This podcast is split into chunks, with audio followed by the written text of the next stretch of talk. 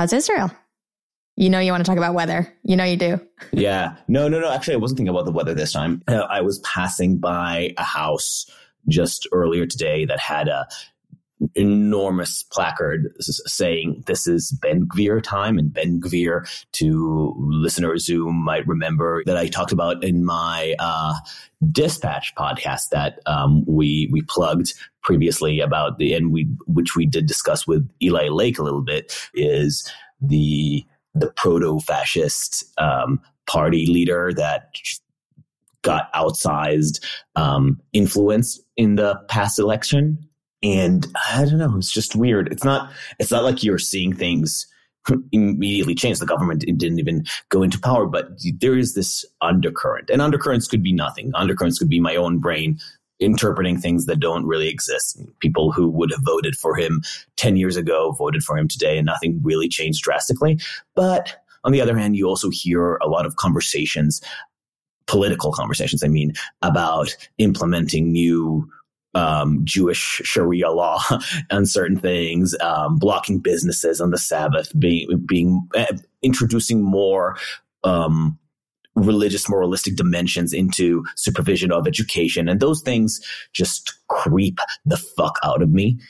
Especially considering that we are in a political moment, I think internationally or at least westernly where there there's just a ton of nostalgia for religious, I shouldn't say indoctrination so much as uh, coercion. People are craving coercion, as we've discussed several times. People want that authoritative moral voice to submit to because they think their lives are empty without it.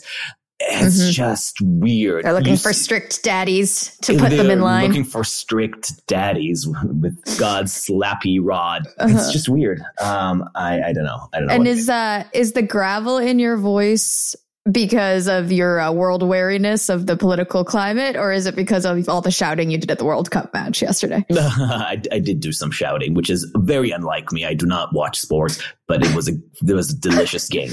Um, it was a fucking no, good match. Yeah, it was a good match. No, my my raspiness is neither. As I just my body decided having moved here that now now it has an internal biological clock that wakes up at 6:30 no matter what um and I did, I did not go to sleep intending to wake up at 6.30 and hence the gravel. Got it. Gravel?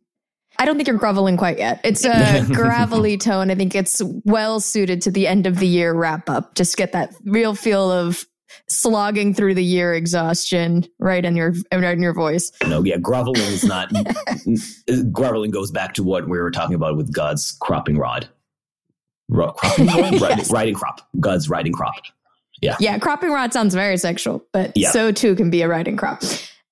But anyway, I'm going to lead you into this conversation, Dom, since you are uh, uns- underslept and totally uh, out of character.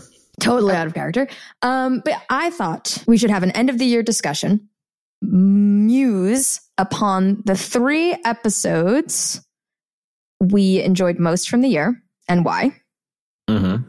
I have guessed what I think yours are. I'd be curious if you know what mine oh. are, and then we can uh, and then we can discuss them. Hopefully, there's hopefully we don't diverge too much, and we don't have to have six conversations. Oh yeah, let's we'll let's see. just reframe it from the conversations we enjoyed the most because I think there are just too many parameters that this could go. Let's mm. say the, the one that like the ones that stuck with us in a in a in a u- unique way. Um, I'm overthinking it already. Okay. We're gonna keep it fun just for the new year, but I, I I agreed with Vanessa that sometimes we need to reflect. This is what the newsletters are for, sure, but also it's fun to do it kind of in person, except not through a screen. Speaking of fun reflections, so I listened to a bunch of our episodes from the year, which you know we we never do. We don't listen back. I, and I, I have to compliment to you. You you make our introductory banter. You make us sound kind of fun yeah, it's like way funner than real life. Right? Well no, uh, le- significantly less tired. Yes, that's what that's what I get paid for. But which you don't uh, get paid for. But if you did, not, you not would. certain things. But yes, uh, yes, correct. Um, but for other pods, yeah. But okay, so let's get started. So, what do you want me to guess first? I want to guess. I want to guess first. Um, no, no, no. I take it back. You go first. okay. All right. I think you're going to choose. Have you already figured it out in your mind so that I don't sway your opinion? Mm. Okay, give me a second. Um, mm, Okay, yeah, write This it one- down. this category for sure. Um, we had some some good conversations. This I really like a lot of these conversations. Don't know it's difficult to decide. Um, okay, so there are two categories already that I recognize. It's kind of cheating, but I'm going to put at least two in each category. So it's like it's Okay. actually the three that are five. Interesting. Okay, so I predicted that you would choose to talk about today uh, Mark Lilla, Vishaan Chakrabarti, and what was my third one? What was my third one? What was my third one? Yascha Mounk. Damn, good job. Wow. Did I get all three? The only thing that you missed for me i mean again it's cheating on my end because I, I i added more but those are the three types that i have okay so let's start with that mark represents You should guess what mine are first. okay Yes. i think mark Lilla is one of yours i'm gonna say okay, i'm gonna say Eli Lake, because I think it amused you in a way that was different for you. So I'm going to go like probably Vishaan still. Um, and maybe the thing is that I can't decide between Mark Lilla and David French because of the kind of like touching on the friendship issue. Uh, so just to go different, I'm going to go David French, Eli Lake, and Vishaan. Okay, you got one out of three. Shit. Um, so Mark Lilla instead of David French. Do I get that one? That's correct. Mark Lilla Oh, instead yeah, of David yeah. I- I, French. I, I knew it was going to be Mark Lilla. It has to be Mark Lilla. it was So Mark- that was just a great conversation. And it was in person too, which I always like. right. There was Vishaan. hmm So that was your right one. So it's one and a half. Um, I'm going to call and fine, fair enough. And then the third one was actually Christine Rosen. Really? So okay. So the thing, literally, what I was thinking when I was thinking about categories, the two categories that I, I had to bundle um, a few conversations into were there was the topical. The two that I was considering was Eli and Christine. And I almost saw it as part of the same conversation, maybe because they are both in the commentary magazine sphere. And and then on the other side, there is the um, there is a more cultural malaise, the loneliness, and the uh, uh, search for meaning, and the ways that that radicalizes society, which is David French and Mark Lilla. So I I'm giving myself like a tenth of a point for calling Eli because I saw it, I see it in the same bucket. Well, part of the reason why I liked the conversation with Christine, which we'll get into, is just how varied it was, which is very Mm. similar to how the conversation right. with Eli was. But yeah, did you want to start with Mark Lilla then? Yeah.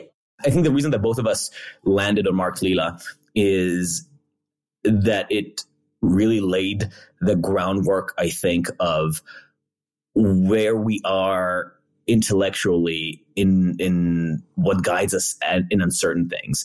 It got into not just the surface level dramas and and conflicts that we sometimes seek commentary on, but really got into some of the fundamental movements, cultural and, and, and emotional movements that really undergird all of that. And I don't know if it's exactly call it philosophical or sociological undulations, but it got to that. And, and I think that's something that both of us felt going out of that conversation. He was able to really grasp and, and explore and dissect deeper currents that we were just starting to tease out in our first conversation with Tom Holland, lo those many years ago. And Tomer Persico.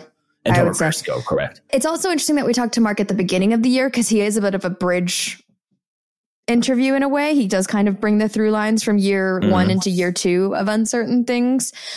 And I just appreciated, I mean, when you think about like back to our very first interviews with Tomer Persico, a lot of the questions were like, how do we find a moral compass in a time when our moral compasses aren't given to us anymore? And for, for me, what stood out from our conversation with Mark is that we had three questions that we could r- literally have like a million podcasts on each of these questions and they're still just kind of sticking with me which is how much morality is enough? What's the good of morality? Which is a question that seems a little out of favor these days but i think is still worth talking about. Um, and when can we eschew morality? Right. Do you say Mhm. askew, not eschew? oh maybe it's a shoe i don't know askew feels right um, I, I, I like the crunchiness of his shoe. When you say the good, we're talking about the the goal, the ultimate good, the big G good that is at, at the um, heart of it of a moral system. How to define that? How to seek it out? And the the first question I think is even more interesting because I'd say that almost all of philosophy is in some way or another looking at the question of the good. Like, like, like I think you have early you have some- philosophy, yes.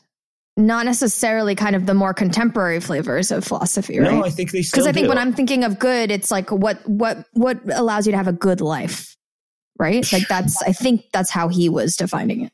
Right. No, but the good, but then the good is what is the focus of the good? Is the good of the individual, the good of the social life, is the, the, the good of um, human existence? I think those questions around what is the, the locus of good and, and then how to define it are the, the bread and butter of, of philosophy, even not political or moral philosophy. Cause I think even when you're looking at questions about nature and truth and um, beauty, the the elements of the good or defining the good is either explicit or implicit in the um, philosophical work. The thing that was to me more um, radical and satisfying in the way that Mark approached it is the question of delimiting just how much moral activity do you even want in society? How much how much preoccupation in um, questions of the good and of or righteousness or whatever version of um, applied morality can or should society actually um, encourage? So I think in that case, um, when he's talking about circumscribing morality, we're talking about morality as a group project, as a social project, because you can still discuss the question of the good outside of society and just man to themselves or or man to nature or man to his vision of the infinite or the finite for that matter.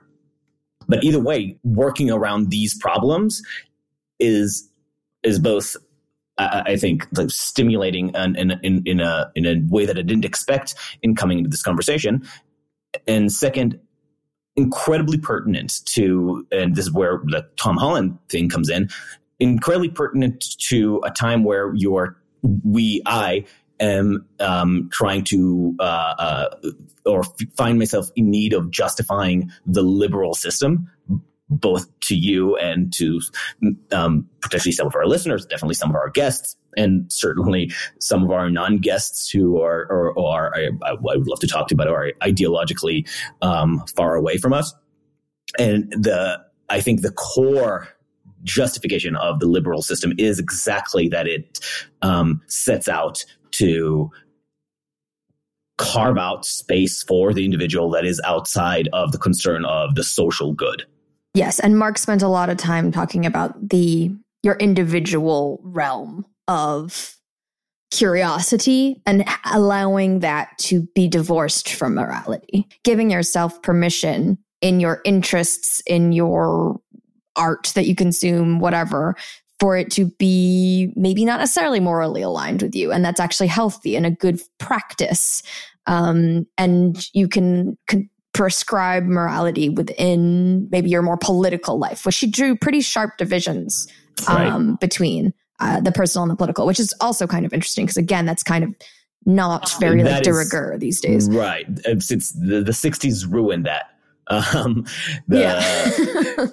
I remember a line that I, I mean, my, actually, I wonder if I could find it. I could probably pull it up um, on our copy here, but um, a line from Hitch 22 that me and my mom kept rediscovering and resharing between each other. He describes the his first encounter with the phrase the personal is the political and he's more of a I I don't like where this is going. This is this is lazy. This is not a good way to to to think academically, philosophically, morally, and politically.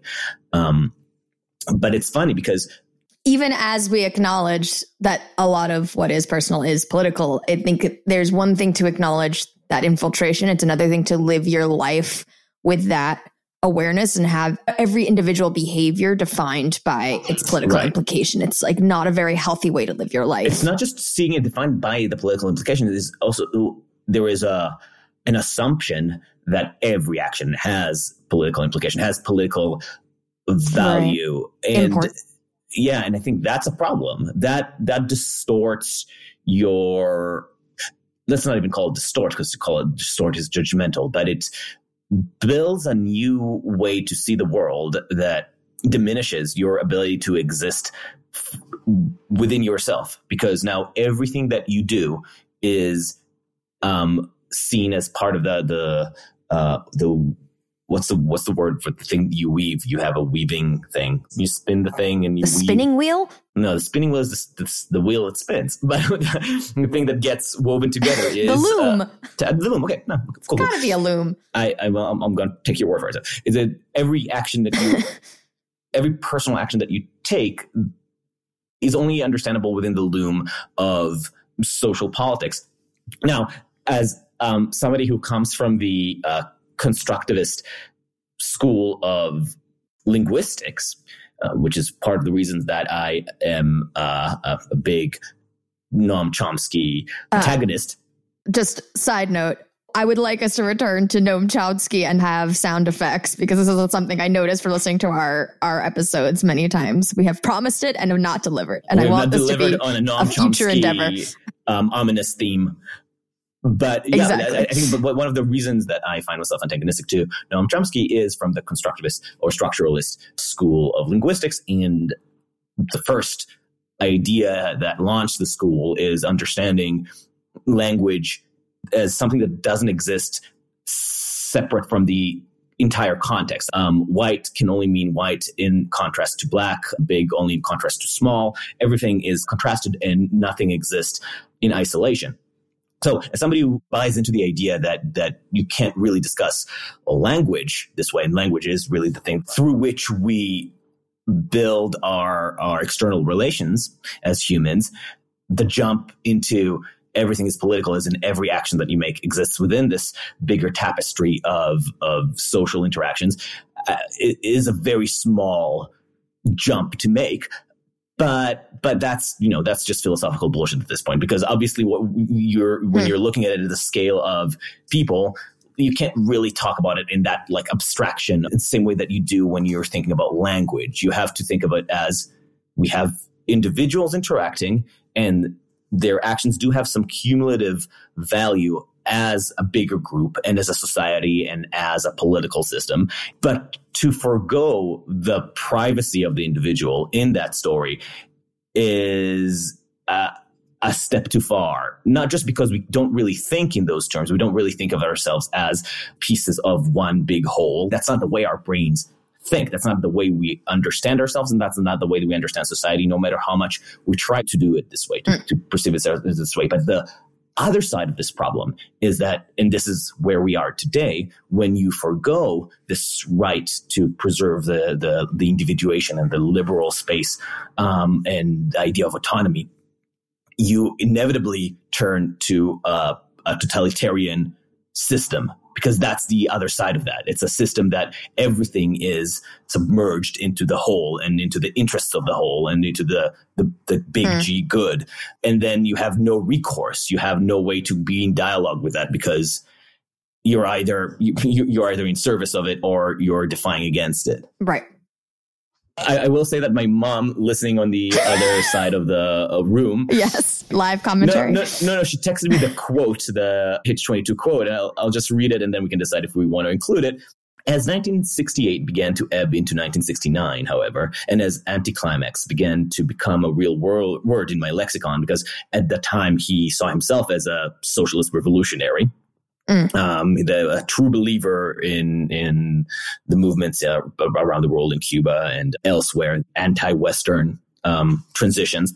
Um, he saw himself as a revolutionary. People began to intone the words "the personal is the political." At the instant I first heard this deadly expression, I knew, as one does from the utterance of any sinister bullshit, that it was cliches are arguably forgiven here very bad news. From now on, it would be enough to be a member of a sex or gender or epidermal subdivision or even erotic preference to qualify as a revolutionary. In order to begin a speech or ask a question from the floor, all that would be necessary by way of preface would be the words speaking as a. Wow. What year did he write that? Uh, I think 2008, maybe 2011. Um, and this could follow any self loving description. I will have to say this much for the old hard left. We earned our claim to speak and intervene by right of experience and sacrifice and work. It would never have done for any of us to stand up and say that our sex or sexuality or pigmentation or disability were qualifications in themselves. There are many ways dating the moment when the left lost, or I would prefer to say discarded its moral advantage. But this was the first time that I was to see the sellout conducted so cheaply. It's a good quote. Yep. I talked about the way that this philosophy has a totalizing effect that I don't like. He points out that it also makes you lazy. And I think this also goes to what Mark Lilla was talking about mm. that buying into this mode of seeing the world as being being actioned through your mere existence that political action is earned by just existing as a certain identity group then you're no longer obligated to to a think critically on what you're trying to achieve and second to act in order to achieve that. It waters down what political means. Mm. and what what you are morally obligated to do if you want to have political change. Right. Okay on to Yascha. To Yascha. Uh, why did Yascha make your top three?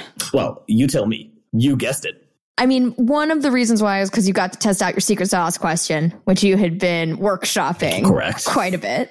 I mean, to be fair, it's Yascha's um, work that really sealed it in my mind. And just in case people forgot, the secret sauce question is is the secret sauce of group cohesion actually oppression? Not just cohesion, group meaning and being and, and the the value of mm. a bond within a group, the thing that we keep lamenting the loss of in the atomized society of modern right. day America or modern day West the secret sauce is coercion.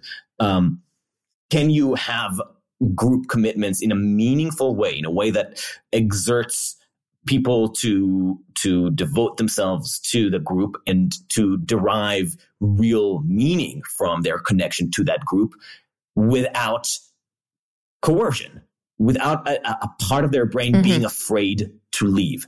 Um, the, the reason that it started, I don't know, congealing by reading Yascha's book is that in his text, Yascha is very much a warrior for classical liberalism and liberal democracy.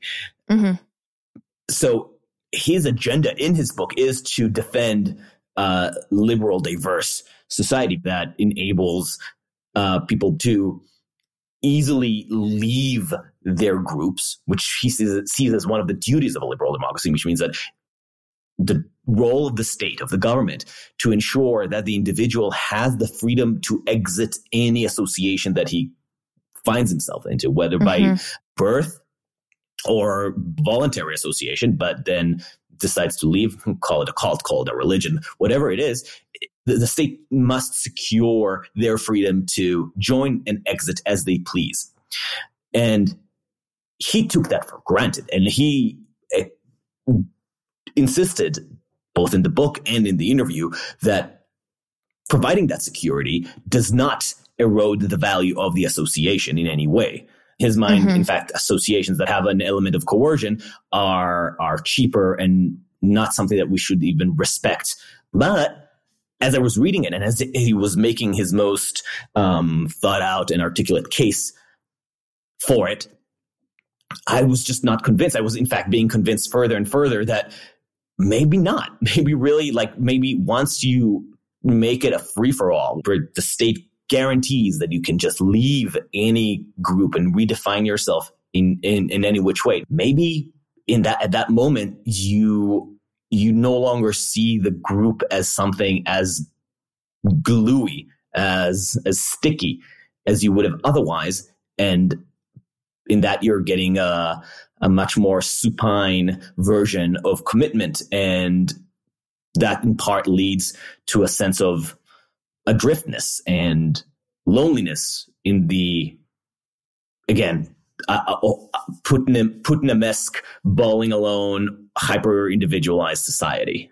But this is a diagnosis for someone who isn't part of a strongly cohesive group within a liberal democracy, right? Because I think you made the point within the conversation that if you're in an, say, Orthodox Jewish community within New York, it's not easy to leave, even within the framework of right the Amer- America's liberal democracy, where it's you're allowed to leave, but you don't often. Right. I don't remember where Yascha himself stands on this, but this is definitely an instinct that exists among, um, I'd say, classically liberal, and and to some extent in me as well, that it's not okay that the, the community can apply so much pressure on you that you are terrified of leaving. The state should be involved in to some extent to prevent or to offset in order to respect the wishes of the individual to be in relationship to the group as they see fit. For me, the thing that stood out from the conversation with Yascha was actually I asked him a question, kind of like, what what is it about diverse democracies that are essentially stronger democracies? And he corrected me, which was interesting because I, I I assumed that that was the premise of of his argument, and he said, no, actually, you know, I I could absolutely see that more homogeneous democracies are, are stronger. But the fact is, the worms are out of the can on that one for the vast majority of democracies around the world. Like, and if you want to put the worms back in the can, that's a little genocidey and a little scary. so let's assume that we don't want that state of affairs just for the sake of having a stronger democracy. So then the question becomes even if the if homogeneous democracies are safer, more stabler, let us assume that in this day and age, given the diversity of most of our uh, existing democracies, we have to figure out how to make diverse democracies just as strong and stable. The worms uh, that you're referring to is the fact that we are an incredibly integrated post globalization world, and we right. no longer have democracies that are simply outlined around 19th century vision of nation states. But the, the reason that Yascha is making this point is because the populist movement that we are living through right now is exactly uh, conscious rebellion against um, the worms being out of the cage, or a, a conscious attempt to herd the right. worms back into the, the the can. By the way, I threw out that expression. I don't know if it's a real expression, know, so I, hopefully we're not belaboring I, a, an invented phrase. No, I, I, mean, I mean, you hammer it in until it becomes. Uh, no, yeah, I've never heard it before, but I, I think there's a cat in a bag. Uh, there's a. Um, there, there, are several things that pop up of, of the things, but I don't think worms and cans are right. Yeah, um, I don't think worms really pop, but let's just pretend for the sake of this uh, analogy. That's a horrific image if you think about it. The worms of democracy, the, the worms of diversity worms. pop out of the can of democracy. Mm. So when you're looking at what's going on, obviously in Hungary with Viktor Orban and in Israel with some of the more religious uh, nationalist movements that have risen to power over the past few years. And in a weird, perverted way with Trump as well. And I say weird, perverted because the American nation is uh, uh experiment in diversity and immigration and genocide from the get go. Like there was no, there was no uh, blood and soil nation that is Americans. The oldest part of the Waspi tribe will date themselves back to what the Mayflower. Not only are they not indigenous to the land, they are first of all not the majority of Americans at all, but also, come on, like a, a nation born 400 uh, years ago. Like, give me a break. This is not the sort of bond that those um, semi to more than semi uh, racist writers of the 19th century Spring of Nations were. Um, you know, fantasizing, but I should say, like, not all of them were necessarily racist. In many ways, the rise of nationalism in Europe was actually a great liberalizing uh, movement and created more autonomy for smaller states against empire with more responsiveness to um, the democratic needs of a particular people as opposed to having uh, a regime that is controlled on a continental level imposed on different groups with different interests and different identities. So the nationalist experiment was in many ways something that we should support. And my dear uh, friend with whom I have strong disagreements with, but I, I, would love to bring him on the podcast at some point, Gadi Taub, who is uh, a brilliant writer and a great scholar and I have an interview with him. If anybody's interested in more context, that I wrote for the, the Huffington Post a while back. He always emphasized in his writing the connection between democracy and nationalism, that you don't really have one without the other in a true sense. And I think that's a perspective that you do need to have in the back of your mind when we're talking about these things. Um, and also shows why America itself is such a weird case. Because number one, it's from its constitution diverse and not really ethnically united. But also, it is the exact thing that nationalism came up against. It is an empire. It is a continent size behemoth rather than um, an experiment in in small states. I mean, obviously that was the the original vision with the what is it, thirteen colonies that were supposed to be more autonomous, but this is certainly mm-hmm. not the face of the U.S. today. And barring some, as envisioned by David French, massive secession of states, mm-hmm. barring that. It, it is much closer in many ways to the empires that uh, the nationalist movement of Europe was trying to uh, remedy or break apart. So the US is a weird case, mm-hmm. but we are recognizing that there is a movement around the world that responds to this instinct, the nationalist instinct, and to the idea that this is perhaps a better solution than than the the, the global, overly gentrified, overly united, samified, sameified version of cosmopolitan internationalism. And um, maybe we should look closer at the people within our own borders and kind of reassert the values of these borders and prioritize our own folks, strengthen our identity, sharpen our differences. And that idea appeals to many people because they do feel the, the wishy-washiness of an international regime. The populist movement, the nationalist movement is saying we need tighter borders both literal state borders, but also tighter cultural identitarian borders. I'm going to move us, since we're low on time, but I'm going to move us from tight place based populist borders that I can't necessarily get behind towards local. Hmm. More character filled, anti internationalist architecture that I can get behind. And I'm going to segue us to Vishaan. That was the smoothest segue on our show. Wasn't it? Wasn't it? But the metaphor, I no, think, is actually pretty pretty good, even if the segue was poor. no, I think you're right, and I think it's funny. This is this actually is is proving to be much more revealing to me, at least, than I expected in in having this conversation and tying these uh, individual talks that we had I, am seeing through lines that I didn't didn't even fully recognize until now.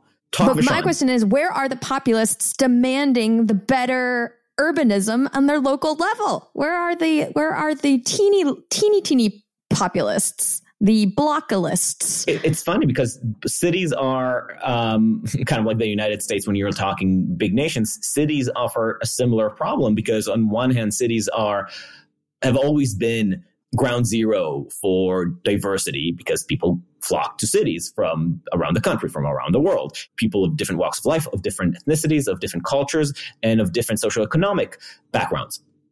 On the other hand, cities do have or should have, and, and we both agree, identities, a uniqueness that we see the value of protecting rather than let it be completely eroded. Although that's a different problem because put your thumb on a scale and and and you lead to stagnation rather than the the sort of dynamism and change inherent to cities. So, um, but but the point is that we have at least the instinct, if if not for the solution, then at least for the problem of we want to make sure that cities and and especially neighborhoods and like the smaller units get to have stronger control over their character and fight against its erosion. Right. And it, it's funny. It feels like the only way that Americans have been able to mobilize themselves in defense of character is through that kind of NIMBYism. They've been able to say, like, no, stop. They've never been able to say, yes, this is what I want. Or maybe not never. That's too extreme. But at least in this current moment, it feels like Americans don't know what to ask for when mm. it comes to how do I have a built environment that reflects me and my neighborhood and my community.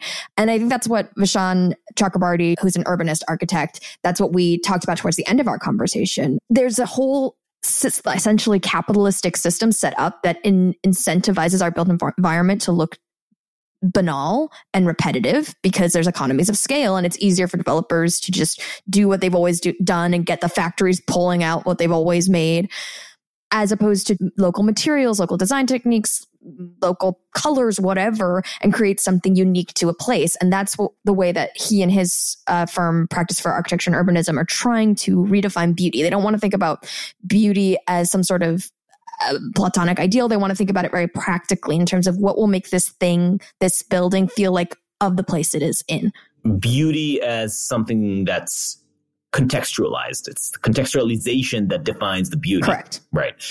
Um, it's fascinating because it really does go to the point of of locality versus everywhereness, right? It's the it's the anywhere versus yeah. the somewheres um, model of of sociology. It's funny how you have different ideas, almost contradictory ideas, um, from people depending on the scale where you apply this question. Mm, the people yes. who care so much about nationalism don't seem to be particularly right. prioritizing the the uniqueness of cities. I mean, uh, the, the thing is that also that comes with some baggage as well. Like on one hand, you can say, like, oh, this is a beautiful, unique working class neighborhood with some interesting, maybe artistic scene and, and, and local culture, and we don't want that to be eroded by the um, by the affluent hipster horde that is going to turn everything mm-hmm. into Edison light bulb cafe. But on the other hand, this is the same story of, of segregation. And there are a,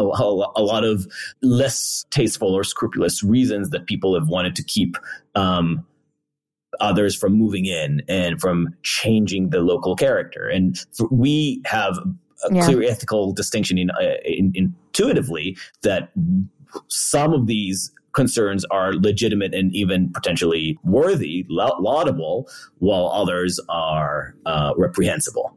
Yeah. And I think Vishaan brings up that we need to get away from this, what he called Jane Jacobs, Robert Moses, but you could also just call David Goliath concept of who is, who always has the right in these conversations when it comes to what we should have in our cities and who's always wrong. And it's not so black and white as all of that. Um, but we are running out of time, Adam. We, oh, I'm no. about to get kicked out of this room. Should we, oh. should we end it on? L- that? Let's let's give we didn't get to talk about christine yeah, i want to hear i want to hear what you love about christine. I just liked the diversity of topics that we talked about from panic porn to kind of trauma. Um, and i also like that we got into the a little bit more personal stuff with like why or why not to be for marriage or like be anti or pro natalist um, i like it when we draw those through lines more between our personal lives mm. and the concepts that we're talking about on uncertain things. And I feel like we could stand to do that a little bit more. We do a better job in the newsletter actually than we do right. sometimes in the conversations, maybe because of the time crunch that we are under in the interviews. Also, there's uh, d- depending on the guest, but there there are many guests you can wonder. I don't know right. how interesting it's going to be for you to hear my my background story now. But th- that said, that said, right, I, right. I, I, think there there must be um, some drinking game about how many times I I, I, I, I do start with the identitarian as an Israeli. Well, preamble. so just to really quickly end on yeah. things that we need sound effects for. So sure, as an Israeli, Noam Chomsky, cognitive dissonance. Gotta get, we gotta get some some sort of sound effect for this. And this, anytime we we mention the end of the world, I think those are our sound effect worthy talking. The last points. one is not fair because that's the the premise of the show. When people do write the history of um, podcasting um, in 2000 teens and and early 20s, Maybe it will be you again writing the history of pods. Maybe it will be me. The people who don't know Vanessa, Vanessa has written one of the earliest um, summations of the development and uh, um, podcast movement, like what, 10 years ago? Things have changed since? Seven years ago. Seven years ago. The interesting thing to look at this burst of pandemic pods to see there has to be a subgenre of uh, eschatological end of end times mm. uh, inspired podcast of of sense making. Um, different different creators have taken different approaches, obviously, but I I, am sure that this uh, fits into some uh, bigger umbrella of uncertain pods. I think none has a better theme song than ours. Mm. That's another thing I realized listening back to all of the episodes. I, that that song is still great. every single. I just listen to it every single time. I'm, I'm, I'm glad to hear that. I do also. I also think we have a better name than most. I think we have a good name. Well, um, with that, listeners, Vanessa, um, my mom, who's in the other side of the room. Uh, sh- uh, this was an interesting year. Year. Let's have a better 2023. Yeah. Better Everything. Be- be- better, healthier, Whatever better means to you. happier, wealthier. Um, all the good things. Give us five stars as our end of the year Christmas present. Yes, we we we promise you that there are real guests coming up. You won't have to suffer our our self indulgence. Uh, Just us again. uh, for yeah. Although if you do like our self indulgence, then um, um, pay the schmeckles in the Substack, and you'll get some um, some more uh, of that. Subscribe to the newsletter. Subscribe to the newsletter. Uh, Yeah. Answer.substack.com. We'll see you next year. Stay safe, Share us with your friends and enemies. etc. etc.